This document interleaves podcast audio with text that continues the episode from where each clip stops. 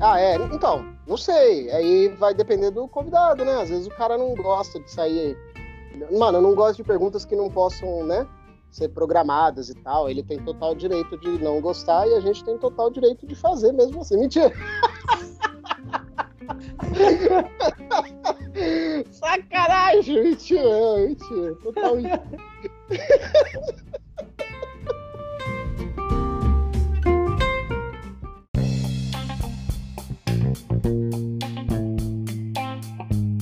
E aí, rapaziada, eu sou Éder de Oliveira e estou aqui com Alessandro Tibum Oliveira. E aí, Alessandro, tudo beleza? Hoje, novamente, estamos aqui para fazer uma entrevista e é, o, é, é a parte do Pipocast. Eu adoro todos os episódios, óbvio, quando tá só eu e você, mas assim, a parte das entrevistas é muito legal, é muito gratificante e a gente aprende demais, cara. Hoje nós estamos aqui com o pessoal do seriado Mergulho, a diretora Kellen Casara e o produtor executivo Rock Estrela. Muitíssimo obrigado desde já pela por ter aceitado esse convite, gente. A gente que agradece. É muito importante ter canais é, e podcasts como o de, os de vocês. Então, antes de começarmos, a gente precisa agradecer as pessoas que estão nos ajudando no apoia.se barra pipocast e são Rosângela Pessoa, Valdemir Pessoa, Sabrina Russiolelli, Dani Helena, Jonathan Pádua, Caio César, é, Marinalva Pereira, Gleison Spadetti e também o Felipe Bastos. Caso você queira, se interesse goste do nosso bate-papo, acessa lá apoia.se barra pipocast e aí você vai ver todas as bonificações que nós temos. Então, Alessandro, como a gente comentou, vamos bater um papo aqui sobre, vamos falar mais especificamente sobre a segunda temporada do seriado Mergulho. E só para destacar, o, a primeira temporada ela está disponível no Box, é, Box Brasil Play, Trace Brazuca e Uhu. E em breve vai estar tá na Pluto TV também. É, eu gostaria de começar pedindo para que vocês contem um pouco para a gente sobre o trabalho de vocês e quais foram as principais dificuldades de tirar o mergulho do papel. Foram muito. ah, perguntar isso para um produtor independente de audiovisual dá, o, dá um podcast de no mínimo seis horas. Mas enfim. Dá um projeto falando só disso. Sim, Dá um exatamente. Dá um seriado de 12 episódios, uma hora cada um, sete temporadas. Né? E do gênero drama e terror. então, a gente produz curtas, longas, séries, né? É, About Produções. E agora a gente está em coprodução com a Gata Preta Produções, que é uma produtora é, sediado em Goiânia. Então a gente está fazendo esse, essa dobradinha São Paulo-Goiânia. As dificuldades que a gente tem de tirar do papel, principalmente a questão da política pública, né? Que antes a gente tinha, hoje não tem mais. Então sempre foi mais difícil. E por incrível que pareça, é um tema que as empresas é, que se dizem tão preocupadas com os PCDs, com responsabilidade social, mas mesmo assim a gente encontrou muita dificuldade para ter a verba, conseguir a verba para produzir a série, né? Enfim, aos trancos e barrancos a gente conseguiu, a gente fez a primeira temporada em parceria com o UFG, que é a Universidade Federal de Goiás. Aí a segunda temporada veio é, um edital que a gente ganhou no PROAC, São Paulo. Oh, e agora legal. a gente está tentando captar para a terceira temporada para estrear em 2023. Então, essas dificuldades são as mesmas que todo produtor independente pequeno consegue, né? Que tem. A gente coloca em leis de incentivo, os editais são poucos e eles excluem, né? A maioria das pessoas são muito, muitos produtores, muitas produções para o quê? Cinco, seis vagas, dez, quando é muito. Então, os editais são por si só excludentes. E com a pandemia, a coisa se agravou. Não Aí piorou ainda mais, né? Piorou, mas não só a pandemia. Em 2018, 2019 já estava assim, quando entrou esse novo governo. Quer dizer, a Ancine está parada. É. A Ancine não tem, e ela tem dinheiro próprio. Não é dinheiro de governo. A Ancine, ela consegue é, se manter, né? E mesmo assim, o dinheiro travado, a gente não consegue ter acesso aos editais, está tudo complicado na Ancine. Outros editais federais, a gente não, não existe mais o Ministério da Cultura, a Secretaria Especial de Cultura também não lança editais, e a gente ficou nessa dificuldade. A sorte da produção audiovisual foi as plataformas de streaming, que elas chegaram para investir, né? Viram que tem público aqui no Brasil, que inclusive, se a gente citar a Netflix, eu acho que o, o Brasil é o segundo maior é, em número de inscritos, né? Abriu um pouco e foi o que salvou. Aí a gente tem outras plataformas e cada dia está surgindo outras e outras que está fomentando é, a produção audiovisual nesse momento, né?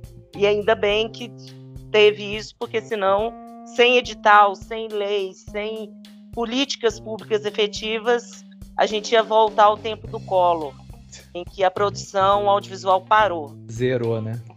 É, a gente tem uma pergunta até, eu, eu vou até chegar nesse ponto, já que estamos aqui. A gente tem uma pergunta aqui no roteiro que é como que vocês veem a falta de incentivo e a questão da Ancine quase é, nula, né? É, então, antes da gente adentrar um pouco mais na profissão de vocês, eu queria entender. você, falou sem incentivo público, sem incentivo governamental. Realmente a gente vê uma, uma escassez de cultura no país. Parece que não é importante.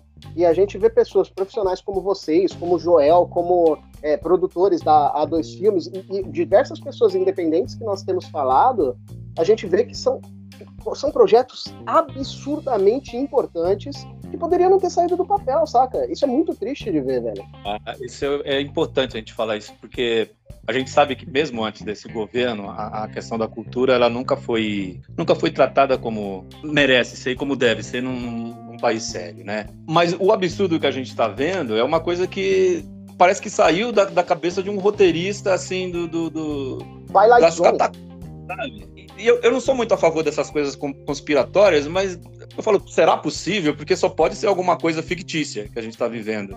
Parece um plano a gente vai ter que tirar mesmo, porque é, é, é, isso é tão importante que a gente vai ter que tirar da engrenagem do, do, desse sistema estranho que a gente quer construir. Só pode ser isso.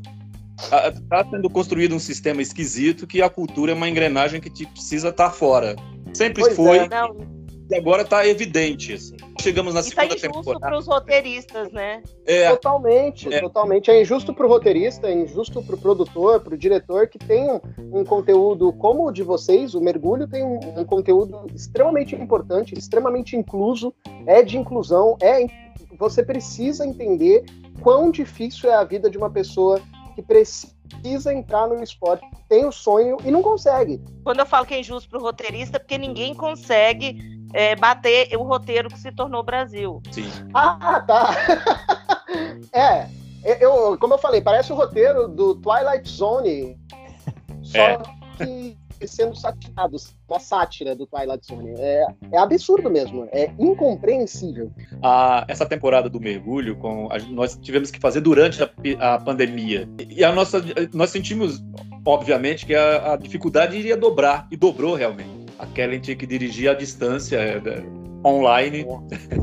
E a gente falou assim, como que a gente vai fazer? E a gente tinha que fazer por causa dessa importância que você falou. A gente sentia que a gente tinha uma dívida com os atletas que ficaram de fora da primeira, pessoas super importantes, atletas de ponta mesmo, assim, importantíssimos uhum. para o esporte no Brasil. A gente tinha uma dívida com eles e a gente tinha que fazer. E aí você pensa, sem incentivo, sem nada, com essa pandemia. É, é, o ano passado a gente sabia muito menos e, e se comportava muito pior, é, muito pior. Com certeza. E a Mas gente tá, tentou tá fazer, por causa da pandemia, o set com o mínimo de pessoas possível, com todos é. os protocolos, com máscara, com distanciamento, é, para a segurança da equipe e dos, dos atletas também. Mas é, voltando àquela questão que você falou sobre as políticas públicas, a, a cultura, como ela é vista no Brasil, a gente está vivendo um momento é, de uma ódio à burrice. Hoje a Terra é plana, é, hoje ciência para quê?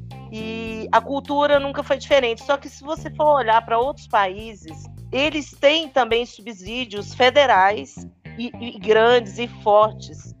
É, eu me lembro que há uns anos atrás, eu não me lembro se foi a China ou a Índia, há muitos anos atrás, eles já estavam investindo em curso para crianças e adolescentes aprenderem a fazer animação, porque eles estavam lá na frente, entendeu? Eles sabem, eles a, a né? cultura é importante.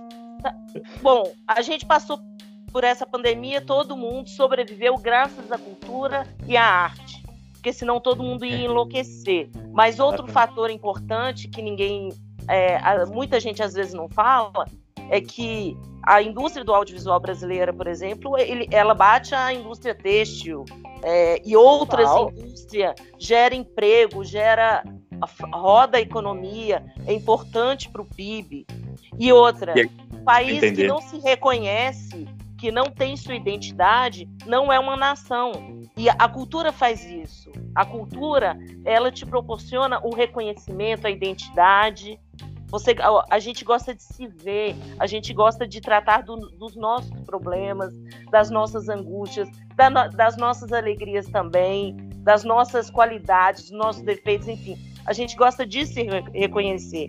E um, um país que tem isso forte, ele é uma nação forte, uma nação que tem autoestima, sabe? Uma nação que não aceita é, ter esse complexo de vira-lata, porque ela se reconhece e ela se gosta. Então a cultura ela passa pela economia, ela passa pela, é, pelo psicológico, pelo emocional, pelo reconhecimento, pela identidade, enfim, ela passa por todos os meandros. E é, é interessante vocês pontuarem isso, e eu estou aqui pensando enquanto vocês falam que muita gente reclama a respeito das leis de incentivo fiscais aqui no Brasil e não sei o que, mas é, ninguém, ou as pessoas que reclamam, não sabem que, por exemplo, uma indústria cinematográfica dos Estados Unidos, por exemplo, uma Hollywood, também tem, né? Incentivos fiscais, né? Precisa Ex deles, né? Exatamente. Não, a França é uma... investe muito forte nisso. É, é. Não só e outra coisa, as pessoas não sabem ou não entendem ou talvez por desonestidade intelectual ficam ah estão mamando na lei Rouanet. Eles não sabem que para você inscrever um projeto lá, que é uma renúncia fiscal, é, você tem que dar uma contrapartida. Então às vezes crianças, é, pessoas da periferia têm oportunidade de assistir uma peça de teatro, de ver um filme, de ir num circo, de ler um livro, é porque tem essa contrapartida. Entendeu? Você precisa dar uma contrapartida social. É, eu acho que é, é um tema que tem que ser debatido com a população, para a população entender os mecanismos.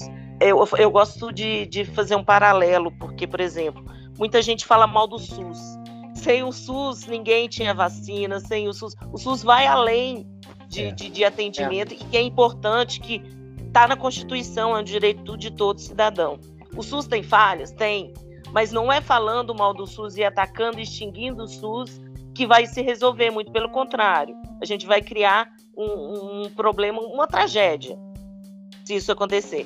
Então, o, as pessoas têm que entender que não é atacando o mecanismo que, que se resolve, é discutindo, é debatendo e propondo soluções, modificando o que está errado e mantendo o que está certo. A, a relevância do, do, do, do, setor cultural para a economia já está provado, é, não entende quem não quer, né? Aí, aí a gente se pergunta, Nessa pandemia, por exemplo, a primeira coisa que foi colocada, não pode parar tudo, porque por causa da economia, tem que trabalhar, tem que fazer isso, tem que fazer aquilo outro. Onde está a relevância disso em relação à cultura, a relevância de se destruir esse mecanismo, né? É uma coisa que não é nem pensar. As pessoas começam a repetir, aprenderam a falar isso, a Lei Rouanet é, é uma mamata, é, isso, é. aprenderam a falar e pronto. Não tem uma coisa que, que elas raciocinam, é, eu acho que a gente tem que debater mesmo, tem que bater na tecla, debater, bater na tecla e continuar trabalhando, porque se nós, como a Kellen falou, se nós não tivéssemos insistido, lutado bravamente durante essa primeira fase, a fase péssima da pandemia, as pessoas tinham morrido de vírus e de desespero e tédio, né?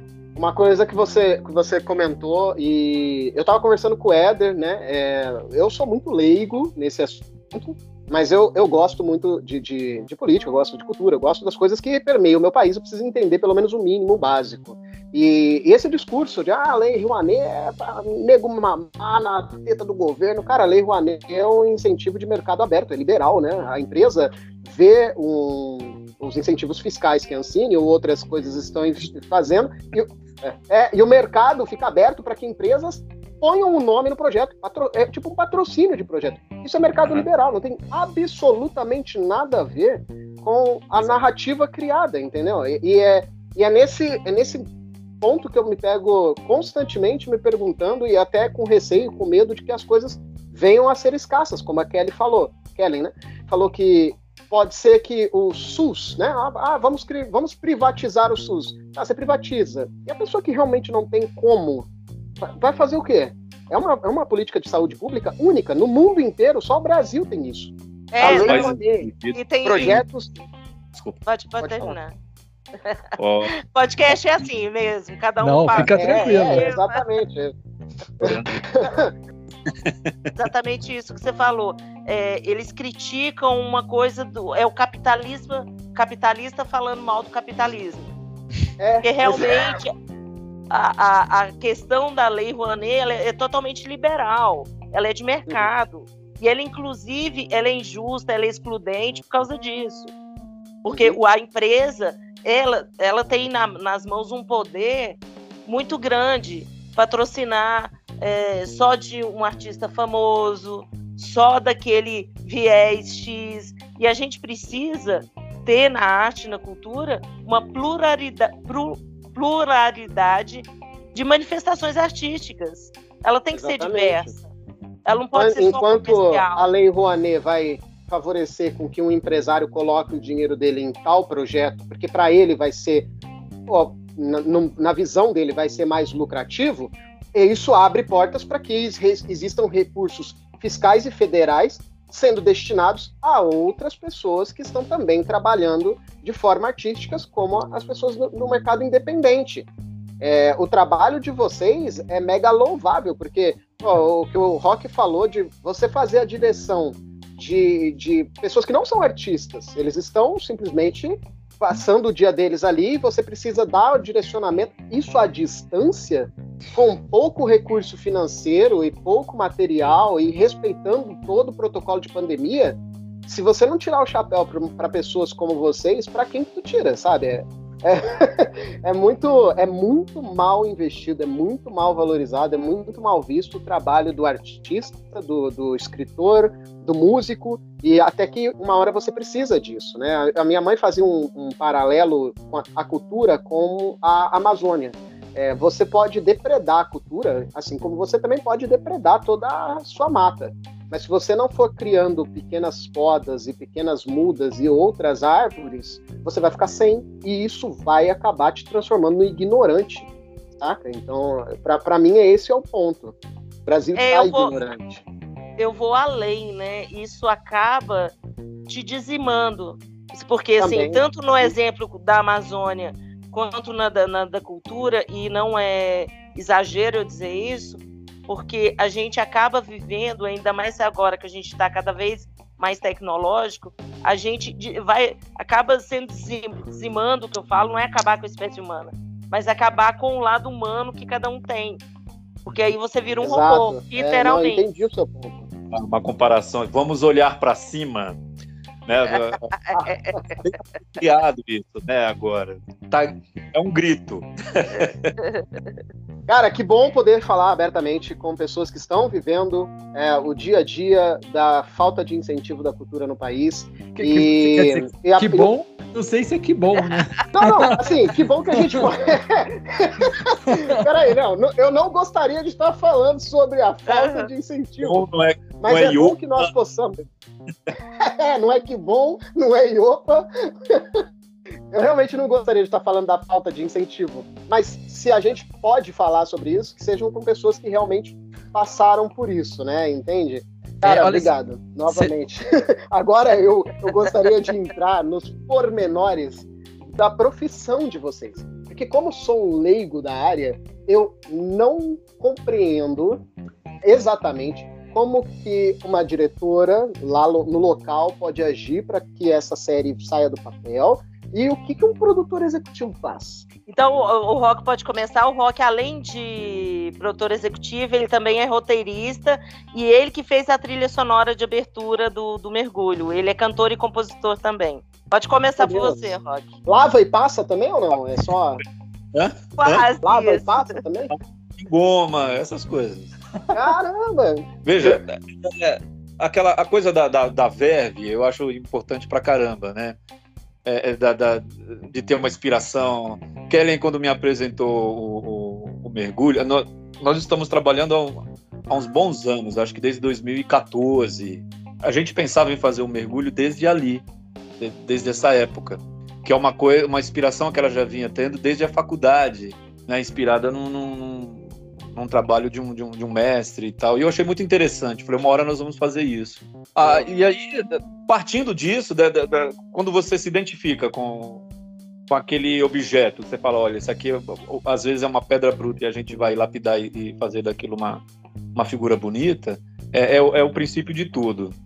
E aí, eu não, nesse país que a gente está discutindo agora, eu não sei te falar.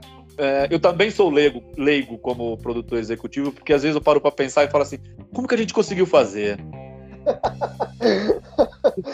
O- a- a- o- o empresariado também tem. é, não são só as leis de incentivo, a gente tem uma dificuldade também em fazer captação junto às empresas, né? Porque essa diversidade que a Kellen apontou é importantíssima para o próprio produto que a empresa põe no mercado.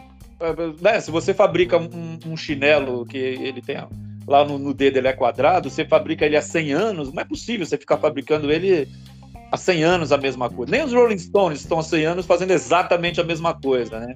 É, É. Eles mudam uma coisinha ou outra. Então, para o empresário pro, falar para ele, olha, vamos diversificar, tem isso daqui. Ah, mas talvez vai ferir o meu produto, mas teu produto também precisa evoluir. e tal. A criança para crescer cai, rala o joelho. É, então é, é mais ou menos isso. A gente tem que ser um pouco didático também, maleável, porque é, tem que entender também que é uma outra realidade, que a gente trabalha em conjunto, a realidade do, do empresário e do comércio, enfim. E a gente fica nessa. É uma dança. A gente tem que começar a dançar junto com eles. E, e... Eu não vou dizer que é ruim, entendeu? É difícil para quem tem uma coluna meio dura como eu. Mas a Uhum. gente acaba dançando, dois para lá, dois para cá e acaba saindo. Não é Acaba que fácil. aprende o gingado, né? Aprende o gingado. Uma hora sai. Daqui a pouco É o mete um Beto Barbosa. Nos adaptamos a tudo. Eu sou autora né, do, do projeto do, do Mergulho, sou roteirista, diretora também. O trabalho do diretor, ele. Eu, aí, o trabalho de roteirista e direção se mistura muito para mim, porque eu sempre faço os dois. Então acaba se misturando. Então, quando eu escrevo, eu imagino a cena, eu já estou meio que dirigindo no papel. E quando eu estou dirigindo também, eu penso um pouco na edição, na montagem tem duas coisas que são diferentes, que assim, quando você trabalha com ficção, ficção é uma obra mais fechada. né? Ela Sim. tem um arco, ela tem é, começo, meio e fim. Obviamente, também, quando você está no set, surgem ideias, você, mas é uma coisa menos frequente. Você faz um pouquinho ali e aqui. Já o documentário, é, embora alguns tenham uma es- estrutura é, principalmente se ele for híbrido, como o docudrama, do, docuficção, e até o próprio documentário mesmo. Você, lógico, você tem que ter uma estrutura, você tem que partir muito da pesquisa. A pesquisa é essencial para o documentário. Só que nu- você nunca sabe o que vai encontrar no set. De repente você tem uma estrutura, você tem toda a pesquisa e você chega lá e descobre uma coisa que é incrível e já muda o pós-roteiro, entendeu? Então você vai trabalhando e documentário você tem que ter a sensibilidade de ouvir quem é, é o personagem do seu filme, principalmente é, ouvir o que ele não diz também. Essa sensibilidade, captar essas coisas e tirando dele o máximo que você puder. E aí, às Tá vezes, pronto. ele segue, né? Segue. Nem tanto, o pós-roteiro é meio punk. O pós-roteiro é bem complicado, porque às vezes você tem tanto material rico que que você tem 20 minutos ou uma hora com longa, uma hora e meia, duas horas, e você tem que meio que lapidar e você deixa muita coisa e, e é cada projeto é um da gente bom, né? é e cada projeto da gente é como se fosse um filho é, é difícil é. demais você cortar as coisas é, é complicado mas é, é assim que segue aí vai, vai seguindo então o diretor você perguntou da função é, o diretor ele ele tá do início até o, o final, o produto final do projeto. Ele faz a concepção artística, ele comanda a equipe, é, ele né, dirige todos os esforços para que está na cabeça dele saia e que aquilo que está na cabeça dele também, porque cinema é um trabalho de equipe.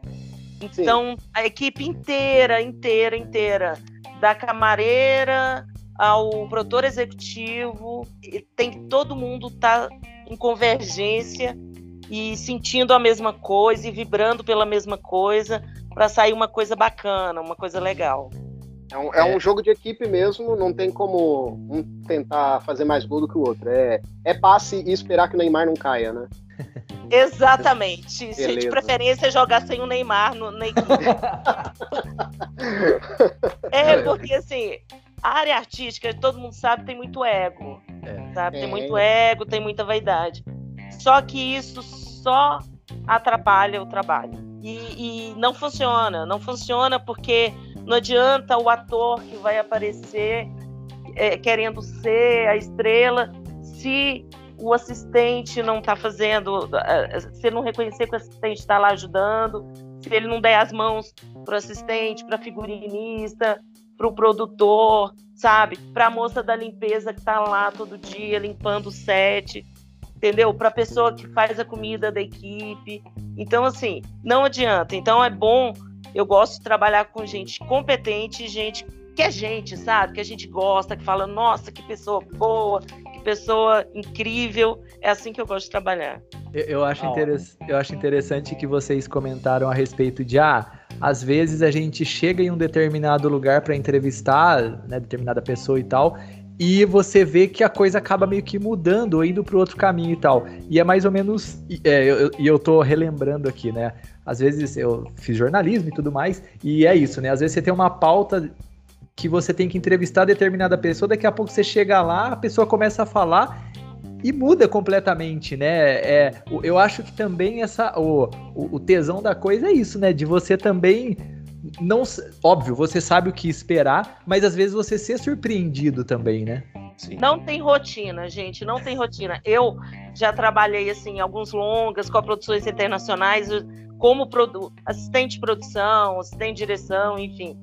Eu já passei por cada coisa que vocês não Então você fica, na hora, você nem raciocina. Você vai, depois que passa, fala, hã? Cara, nessa hora, na literatura, a tua frase está escrita em caps lock negrito. Eu já passei por tanta coisa. Não, quem sabe, ó, espero trabalhar durante muitos e muitos anos ainda com cinema. Quem sabe fazer uma biografia contando os bastidores. Oh, nossa, conte-me dentro. Porque tem cada coisa. É, e aí eu gostaria de eh, tentar mesclar aqui duas perguntas. Primeiro, de onde veio a ideia de retratar os, os atletas, né? E fazer o seriado Mergulho. E também sempre foi pensado num seriado documental ou vocês pensaram num longa-metragem, ah. sei lá, num curta ou alguma coisa assim? Em 2002, eu tive um contato, o meu primeiro contato assim mais forte com uma pessoa PCD. Para quem está ouvindo não sabe, a pessoa com deficiência, a sigla que designa, né? Ela era uma, uma menina que ela dançava dança do vento e ela não tinha uma perna. E ela dançava, era um espetáculo. E, e eu fiz comunicação. E ela, nessa época, eu não trabalhava com cinema ainda. Ela me pediu uma ajuda para fazer um release, divulgar, para ver se ela conseguia patrocinador. Aí passou, em 2010 eu fiz uma pós-graduação em projetos culturais na UFG, Universidade Federal de Goiás. E o meu projeto, a minha tese foi de um.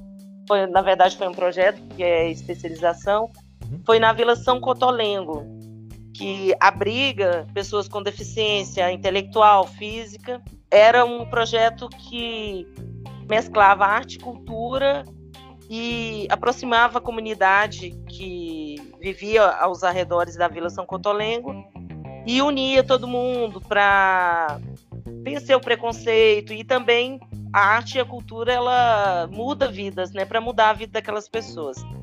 E aí surgiu essa coisa do, do, de uma observação nossa que os atletas paralímpicos na época das Olimpíadas tem cobertura 24 horas. É, você sempre é, sabe bonito, né? dos atletas olímpicos, mas dos atletas paralímpicos que inclusive sempre ganharam mais medalhas, tinham melhor rendimento, pouco se sabia, não tinha quando tem uma chamadinha, infelizmente até hoje está melhorando um pouco. E aí surgiu essa ideia e o nome mergulho veio de é, uma homenagem ao meu orientador dessa pós-graduação. O nome dele é Egmar, é uma pessoa incrível, é um doutor, ele é poeta e ele costumava chamar os alunos de mergulho. Ele não chamava pelo nome. Fala, e aí, mergulho, vem cá, não sei o que, mergulho. E aí eu entendi, pela personalidade do Egmar, que mergulho, é, e também pela palavra, mergulho é uma coisa de intensidade, você se jogar, você ir no fundo, né? É, assim, e com todas as vísceras. Então, a gente, eu coloquei esse nome Mergulho, e a gente, ah, vamos fazer. E sempre foi uma série a gente nunca pensou em um longa, embora a gente esteja finalizando dois projetos, um curta que chama Em Tempos de Pandemia, que ele aborda é como a pandemia impactou os atletas paralímpicos, Putz, porque eles tiveram que, que parar, né? E quando o atleta, quando para, ele perde muito do que ele conseguiu conquistar durante muito tempo. Ele perde rendimento, né? Exatamente. É, e a gente tem um longa que a gente está captando recursos para editar. O material bruto a gente tem, mas a gente precisa de, de verba para editar. Chama Nice, é um longa-metragem documentário, mas que aborda só a força das atletas paralímpicas. É um filme que fala da mulher, da força da mulher, principalmente dessas mulheres que são atletas paralímpicas, que ela une é, o obstáculo de ser mulher, a dificuldade de ser mulher no esporte, ainda por cima atleta paralímpica. É um filme de muita força. Caramba, que projeto incrível. Não, e já, e já deixo aqui até o, o convite de quando esses, é, essas produções estiverem no ar, enfim, é, voltem aqui para conversar, para contar, enfim, estão totalmente convidados. Nossa, com muito prazer, muito prazer mesmo. A gente já sabe que a primeira temporada já está disponível e quais as novidades que a gente pode esperar da segunda temporada? E quantos episódios que são? Opa, são 10. 10 episódios. 11, 11 né? Olha, as novidades, assim, são os atletas mesmo, essa surpresa. Esses atletas em especial, eles, eles participaram boa parte deles, né? Participaram das Olimpíadas de Tóquio, são excelentes, assim, tem e é uma novidade. A novidade tá, tá no na temperatura mesmo, essa coisa de você fazer em tempo de pandemia, já anunciando esse outro esse outro projeto. Da coisa mais profunda, a Kellen pode falar melhor. É, é a, a, segunda temporada chega a abordar alguma coisa sobre a pandemia ou não? não, não, a gente, a gente, não, a gente não foca na pandemia, não, porque meio que normalizou. Tem os atletas de máscara, sabe? Uhum. Tem. Ah, é, sim, é. Falando, mas foi. Quando a gente gravou, já era uma época que já tinha meio que voltado. Uhum. É, por exemplo, alguns treinam em academia, já tinha voltado. Outros em clubes já tinha voltado. A gente deixou para abordar essa coisa da pandemia para um curta mesmo Sim, que é uma claro. coisa mais específica. Mas a segunda temporada, ela tem umas novidades é, interessantes que são, a gente tem é, alguns esportes que não tem na primeira. Que são esportes incríveis que eu nem sabia que esqui, cross country. Esqui, é. é. A gente tem uma atleta que é a Aline Rocha, ela é, ela, ela é venerada no Japão, ela já foi capa, então ela vai lá para as Paralimpíadas de Inverno, Mundial de Inverno, e arrasa no esqui, só que é na cadeira de rodas. Então a cadeira é adaptada. Caramba, Tem aquela. E ela conta dessa experiência, é incrível, porque ela caiu de paraquedas nesse esporte, ela fazia é, outro esporte. Ela começou fazendo cadeira, é, corrida em cadeira de rodas, até fez a São Silvestre, tem a, uma parte lá para os cadeirantes. E ela conquistou inúmeras medalhas no esqui cross country. É incrível essa modalidade. Ela é uma atleta, uma mulher incrível também. Inclusive, ela está no longa no, no Nice. É, e a gente teve também contato com a natação artística, que antigamente era chamado de nado sincronizado. Só que quem faz são pessoas com deficiência. Então são meninas muito novinhas. E o que a gente é, a história que elas contam que é da ACCD, que dá para perceber a mudança na vida dessas pessoas, dessas meninas. Tem um menino também que não tem os membros superiores nem os inferiores. E ele queria muito fazer e ele conseguiu vencer todos os obstáculos e eles já foram premiados no México, no Japão, é, com o nado sincronizado, que na verdade agora é natação artística, e que eles estão lutando para que a natação artística seja inserida com, no esporte paralímpico. Ainda não é, mas eles estão lutando para que seja. É incrível, é incrível a, a tia Edna, que é a coordenadora é, do grupo deles, que que luta, que lutou para eles é, viajarem, participar de campeonatos. É, é uma história linda. Então, assim, a gente tem essas, esses esportes diferentes, mas, sobretudo, nenhuma temporada vai ser como a outra. Porque a gente foca muito, a gente fala do esporte, como se joga, como se pratica, a gente, mas a gente aborda muito a vida do atleta.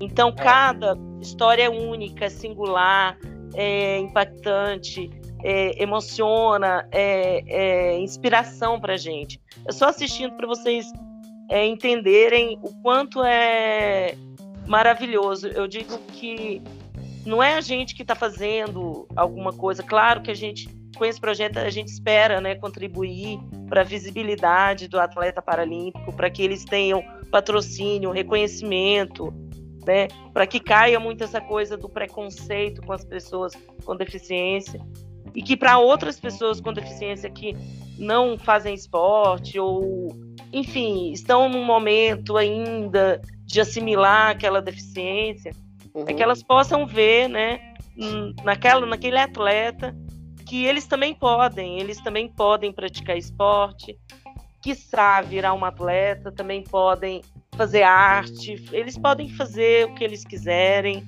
e são é, histórias uma... incríveis.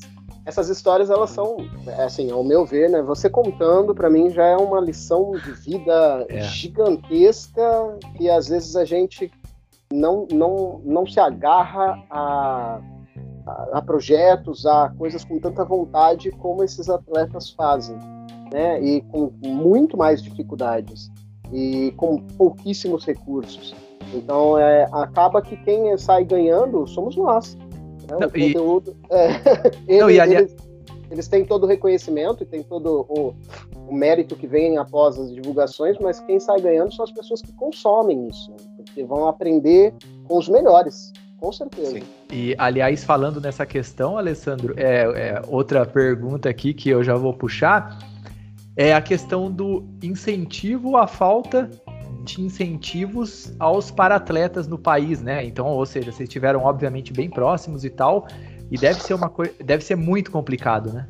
A gente, o, a gente acabou percebendo que o atleta, é, os atletas reconhecidos é, nas modalidades olímpicas, eles já enfrentam uma. Você tira pelo, como por exemplo o futebol feminino, né? Eles já enfrentam uma dificuldade você coloca isso ao quadrado quando se trata de um atleta paralímpico. E agora que a gente já está mergulhando, é, parafraseando próprio, a própria série, né? A gente já está mergulhando no, no, no longa, a, a, gente percebe que de uma atleta mulher é ao quadrado e ao quadrado de novo. Na primeira temporada, nós entrevistamos atletas da esgrima, cadeira de roda, toda uma especificidade. E a dificuldade que eles têm, porque o equipamento não é uma coisa barata, é enorme. Assim é em todas as categorias, né? Eu estou citando essa, mas em todas as categorias. A, a, a dificuldade é enorme. E o Brasil, ah, os atletas paralímpicos são os que mais trazem medalhas quando você vê as Olimpíadas. É uma coisa paradoxal, assim, e absurda.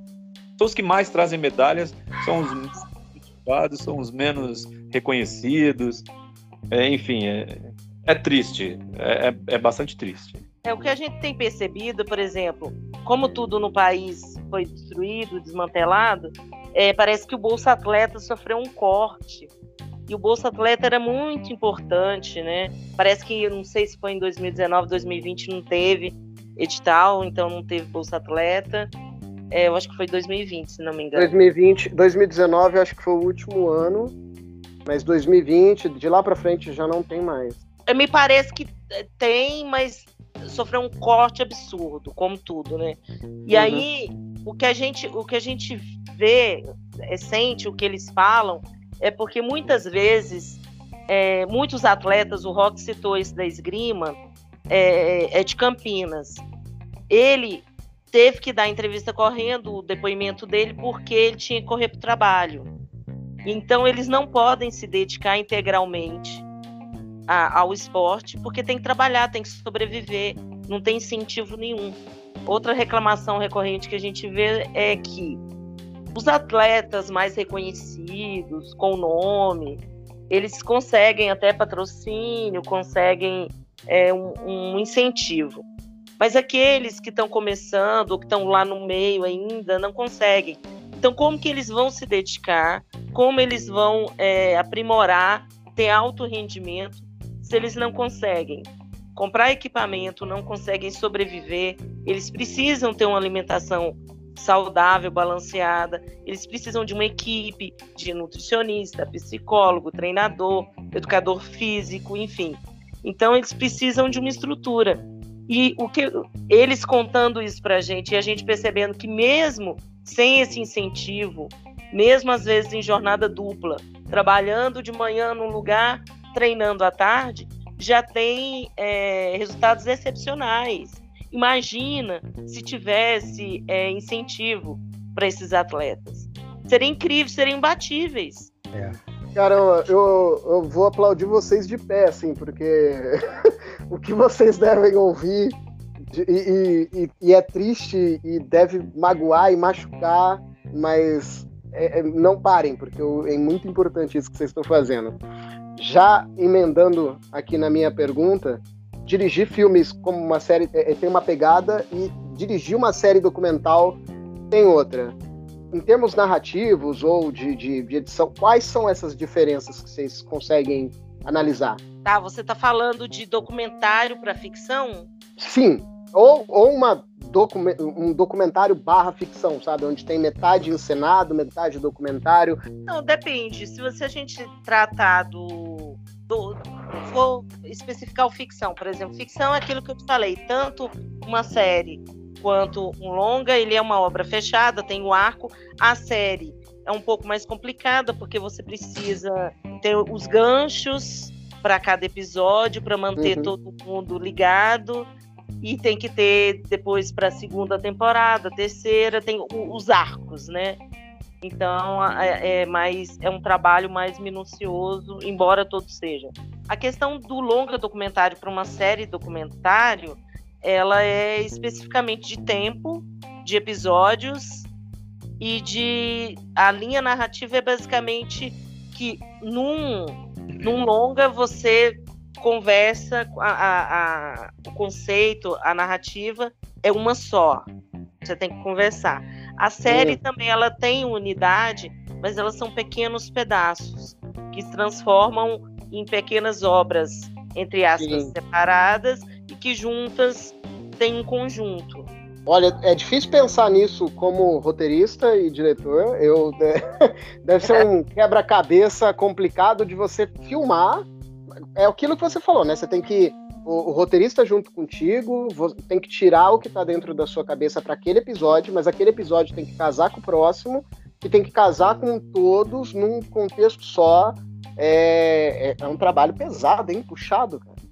É, é o pós-roteiro é, é, bem complicado por causa disso, mas assim, o documentário, como ele é, é uma obra mais é, aberta, você tem um pouco mais de licença poética, digamos assim, de trabalhar, brincar, não precisa ser exatamente é, aquele episódio igual o outro que o outro.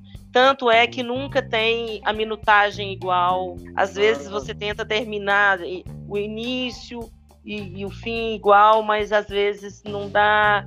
É, é, é uma coisa mais flexível. É, como vocês ainda, né, ainda tem muita luta, como a gente está comentando desde o início, assim, ainda tem muita luta pela frente no nosso país, nessas várias questões e tal. E esse trabalho é, motiva vocês a buscarem outras áreas de menor enfoque, assim, vamos dizer, como a questão da, da dos, dos para-atletas, né, para serem retratados? Nós temos, é, nós temos projetos por exemplo, nós tratamos também. A gente tem um, um enfoque, a, a Balt, ela, ela vem com essa pegada, assim, de alguns enfoques em minorias, alguns enfoques em, em assuntos não tão em voga, mas importante no, no, no, na estrutura da, da, da, sociedade que a gente está vivendo. Nós temos um, um, um projeto de um, de um filme Agora me fugiu o nome do filme, meu Deus, que eu não posso confundir com outro, da, do roteiro da Carol Barão. Como que é? Ah, o Reajuste. Reajuste, é, que fala de uma mulher trans procurando vaga no mercado de trabalho. Interessantíssimo, sim. Caramba. Com certeza. E é ficção, gente, é ficção. É ficção. é, vamos avisar, ah. porque não, mas, mas é ficção, mas, mas o... É. acontece, né? Não, é porque a gente tem outro, me lembrou, a gente tem outro, que é, que é um do, documentário que fala das mulheres trans em situação de rua, que chama A Margem.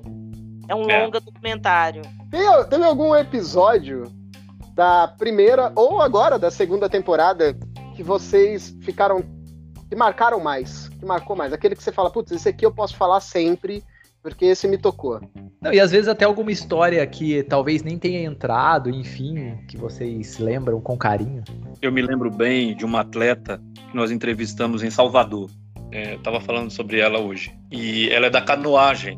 E ela, e, aliás, são duas atletas, uma em, Salvador, uma em Salvador e outra aqui em São Paulo. Eu sou péssimo em nome, mas eu vou lembrar até. Ah, até agora eu me identifico super contigo, porque eu esqueço tudo e nome é muito difícil.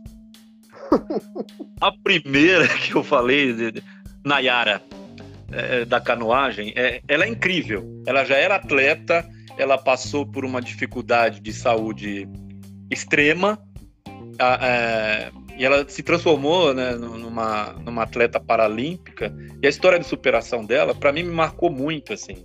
Muito, muito. Porque é, não entrou, ela contou algumas coisas em off pra gente.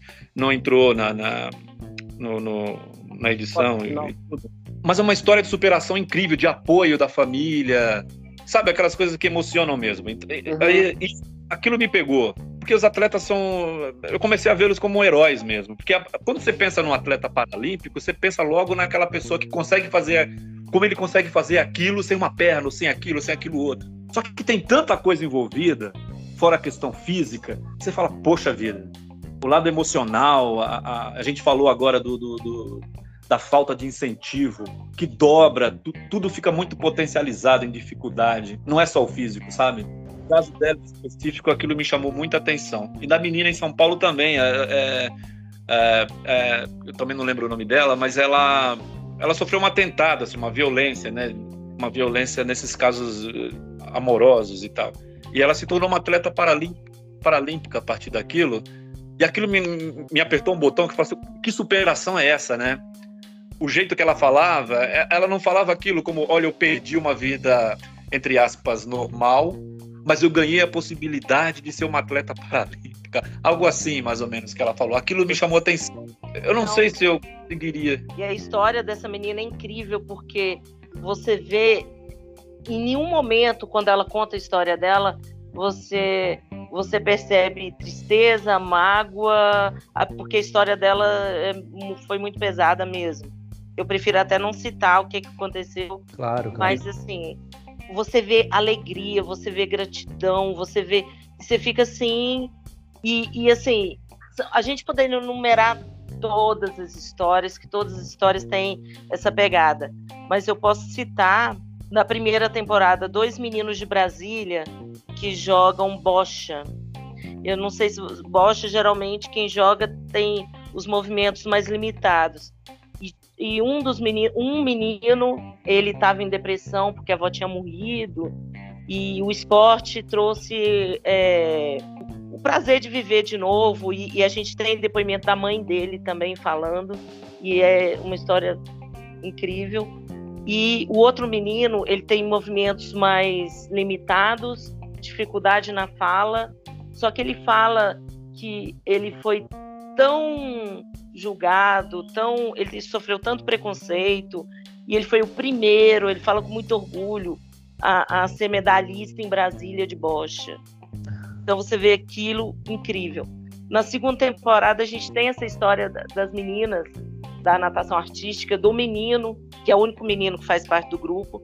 É, essas meninas, tem menina lá que sofreram é, mais de, não sei, 15 cirurgias, não saía do hospital, e a partir do momento que começou a fazer o esporte, não tem hospital mais.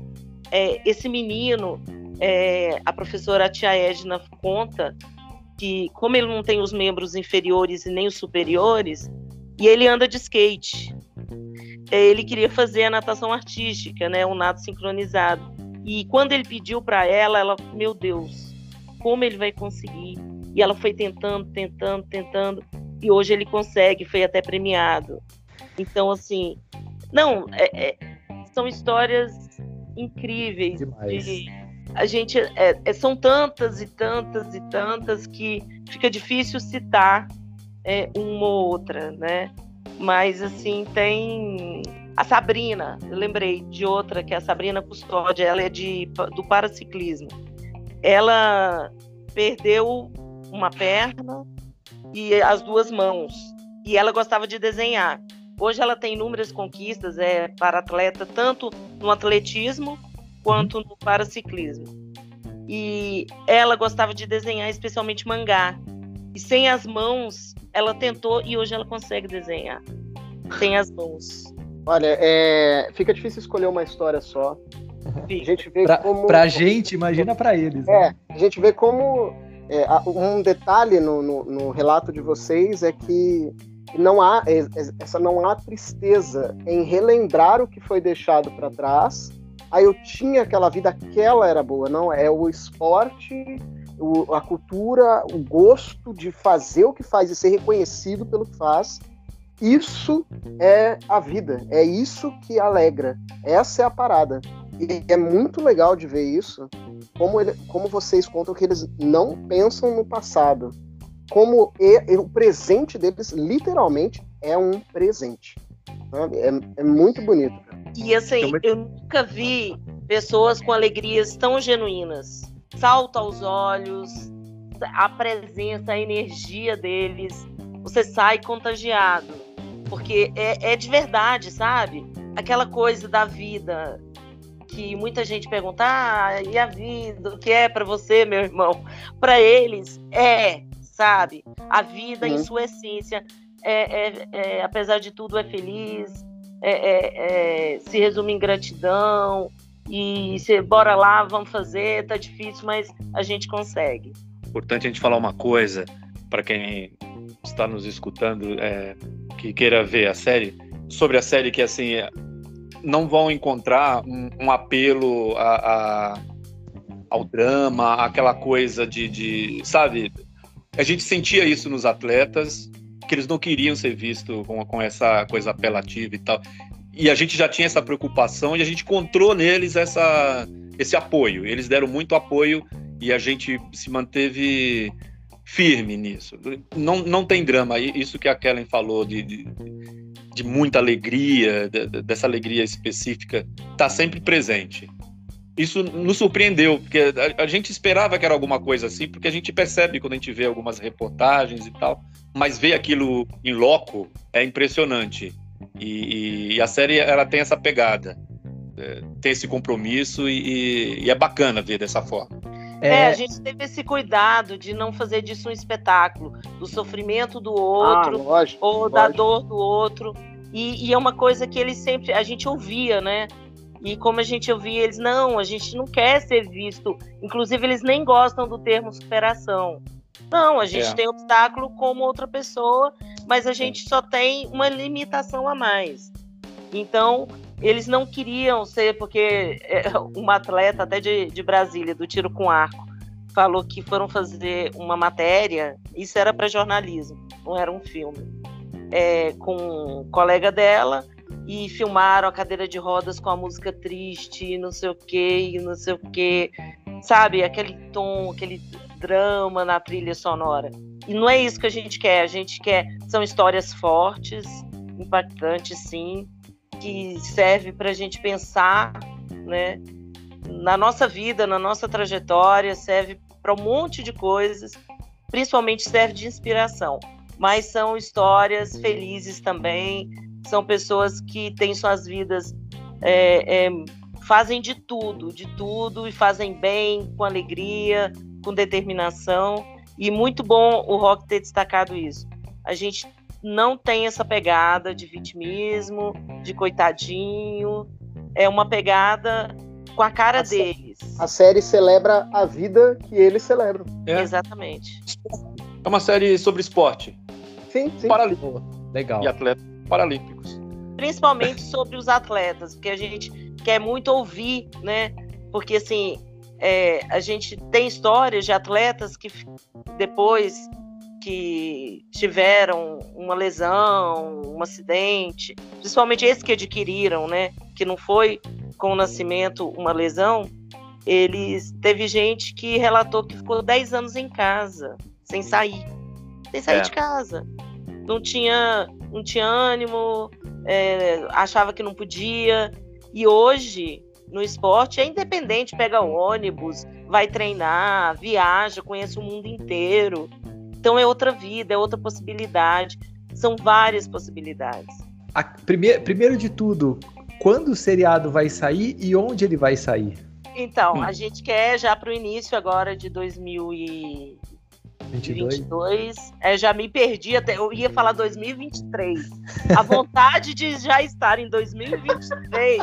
É genuína, eu tô contigo, irmã. Vamos junto. Né? Ou pelo menos em outubro de, desse ano, é tanto aqui o cérebro fuga. Mas enfim, a gente. É, a gente quer, né, pro início, é, mas não depende da gente porque a gente está em negociação com algumas plataformas, canais, mas aí depende da programação deles, quando eles vão encaixar, na hora que eles vão encaixar. Legal. E aí uma outra coisa também, é, eu pude notar que a série concorreu em festivais, né? E como que foi essa experiência? É, qual a sensação? Obviamente, sensação muito boa e tal, mas como que foi essa experiência? Vocês imaginavam num primeiro momento e tal? Olha, é muito difícil a gente achar festival para série. Você acha festival para curta, para longa, para média, para filme, né? Para série, realmente. Então, esse festival, o Cubo, ele contempla séries e foi incrível, porque a gente não tem é, a grandeza de uma produtora que vai lá concorrer ao M ainda. Ainda. ainda. ainda. Pausa dramática para o ainda. Mas então, é importante. Disse Kellen, né? na literatura ia estar assim, disse Kellen, né? então é muito importante ter. É... A gente começou o podcast falando da importância, né, do cinema e pipoca. E é importante mesmo é, trabalhos como o de vocês, como do Festival Cubo, outros festivais, que além, porque a gente faz, quando a gente faz algum produto audiovisual, seja filme, longa, a gente quer que chegue às pessoas. E a gente falou muito do, da falta de incentivo da produção, mas o Brasil tem um gargalo na distribuição. E, e, e é importantíssimo que a gente é, debata, que a gente encontre outras soluções, porque realmente não dá para as salas de cinema, infelizmente, acabaram, né? Viraram igrejas. E as que tem são no shopping, com preço inacessível para a maioria da população. E, quando muito, você vai concorrer com Marvel, com é. Disney. Com... Então, fica inviável você levar a sua obra para as pessoas. Então, eu acho que por isso que a gente tem que discutir, tem que escrever em festival, tem que ir para cineclube, é, plataforma de streaming, TV fechada, TV aberta, enfim, né? A gente tem que ir olhar um pouco mais carinho para a distribuição. Eu acho que uh, tem que ter uma política pública que olha isso. Eu vi, eu vou citar até um filme nacional que eu vi, por acaso, porque eu vi pouca divulgação, e que é um filme excepcional. Eu não sei se vocês conhecem. O Lobo Atrás da Porta. Putz, sim, com certeza. É um filme Meu fantástico. Deus do céu.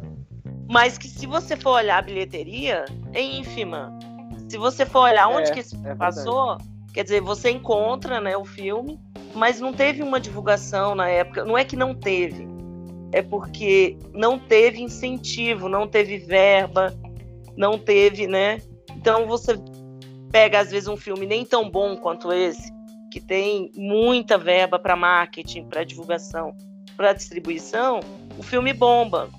É. Então, é mentira essa coisa que brasileiro não se gosta, não gosta de ver filme nacional. Isso aí a gente pode te dar milhões de exemplos.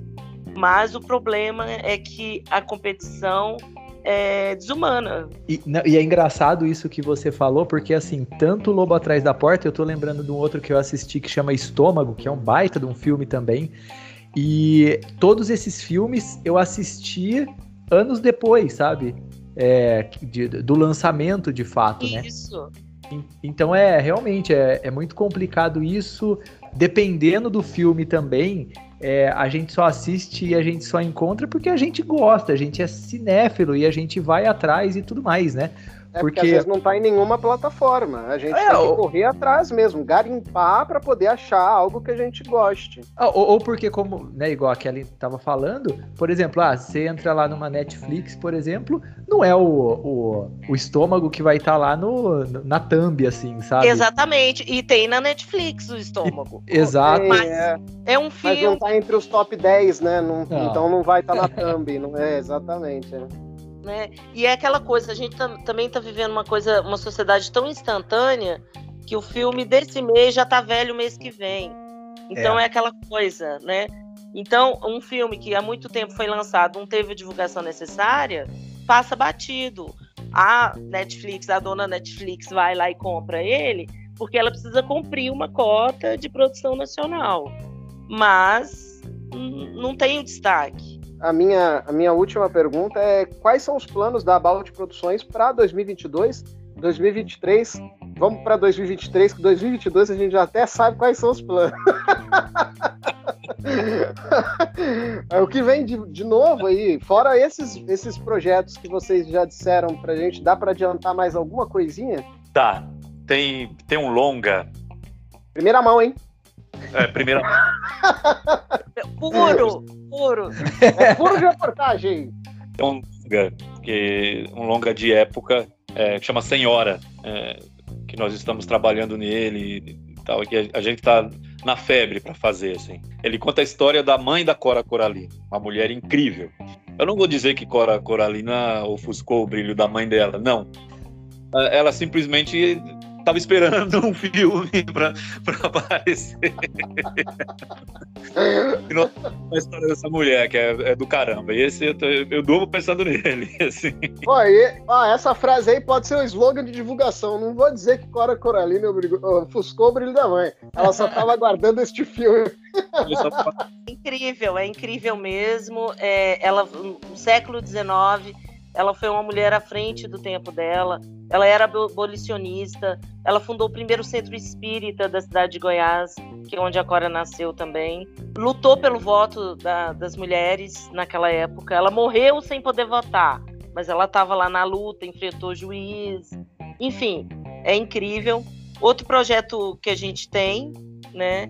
A gente tem projetos infantis, longa de ficção infantil, No Mundo da Lua e o Bento, O Bento, é, só pegando o gancho do mergulho, é, fala de um menino cadeirante que sonha em ser técnico de futebol. Ah, que massa. Putz, que demais. É, é muito legal, ficção também. É, a gente tem uma série de animação infantil que chama Geração Índigo.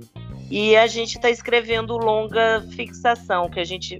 Fixação curta, que ganhou prêmios, é, foi selecionado para diversos festivais. É, vai estar tá na Box Brasil também. Vai estar tá na Pluto TV também. E a gente vai fazer o longa dele.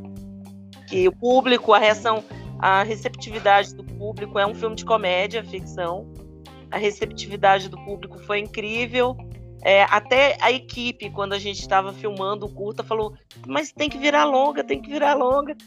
E atendendo a pedidos, a gente vai escrever eu, a, o Rock, o Rodrigo Rocha, e tudo isso em, em parceria com a Gata Preta Produções. Que demais. Que demais, que demais, cara. São projetos riquíssimos, velho. Tem, de, tem comédia, vai ter animação, vai ter tem projeto drama, de época, tem, tem drama. drama. É. Tá, tá completo. É, só falta um talk show. E tem para todas as idades, como diria minha avó, de mamando a caducando. Tem para todo mundo. Maravilhoso. Gente, é, eu gostaria novamente de agradecer vocês por disponibilizar esse tempo para bater um papo com a gente. Cinema é um, putz, é um assunto que a gente ama. E obviamente eu sei que vocês também. E então, deixa aí as considerações finais é, o Instagram de vocês também. Enfim, por favor, deixa aí as considerações finais. produtora também. Isso. Pode falar, Rock. Não, pode falar. primeiro. Sabe o que, que, é, gente? Eu sou geminiana, com acidente leão, então eu falo, falo, sou, falo. Sou geminiano também. Aê, eu tá já sou Capricórnio, eu já nem sei onde eu tô. Eu tô aqui só. Eu sou peixes, eu fico sempre nadando, quase boio. Assim. então, é, gente, a gente gostaria de agradecer muito, foi um papo incrível, sabe? É importante mesmo é, o trabalho de vocês, divulguem mesmo o cinema nacional, sabe?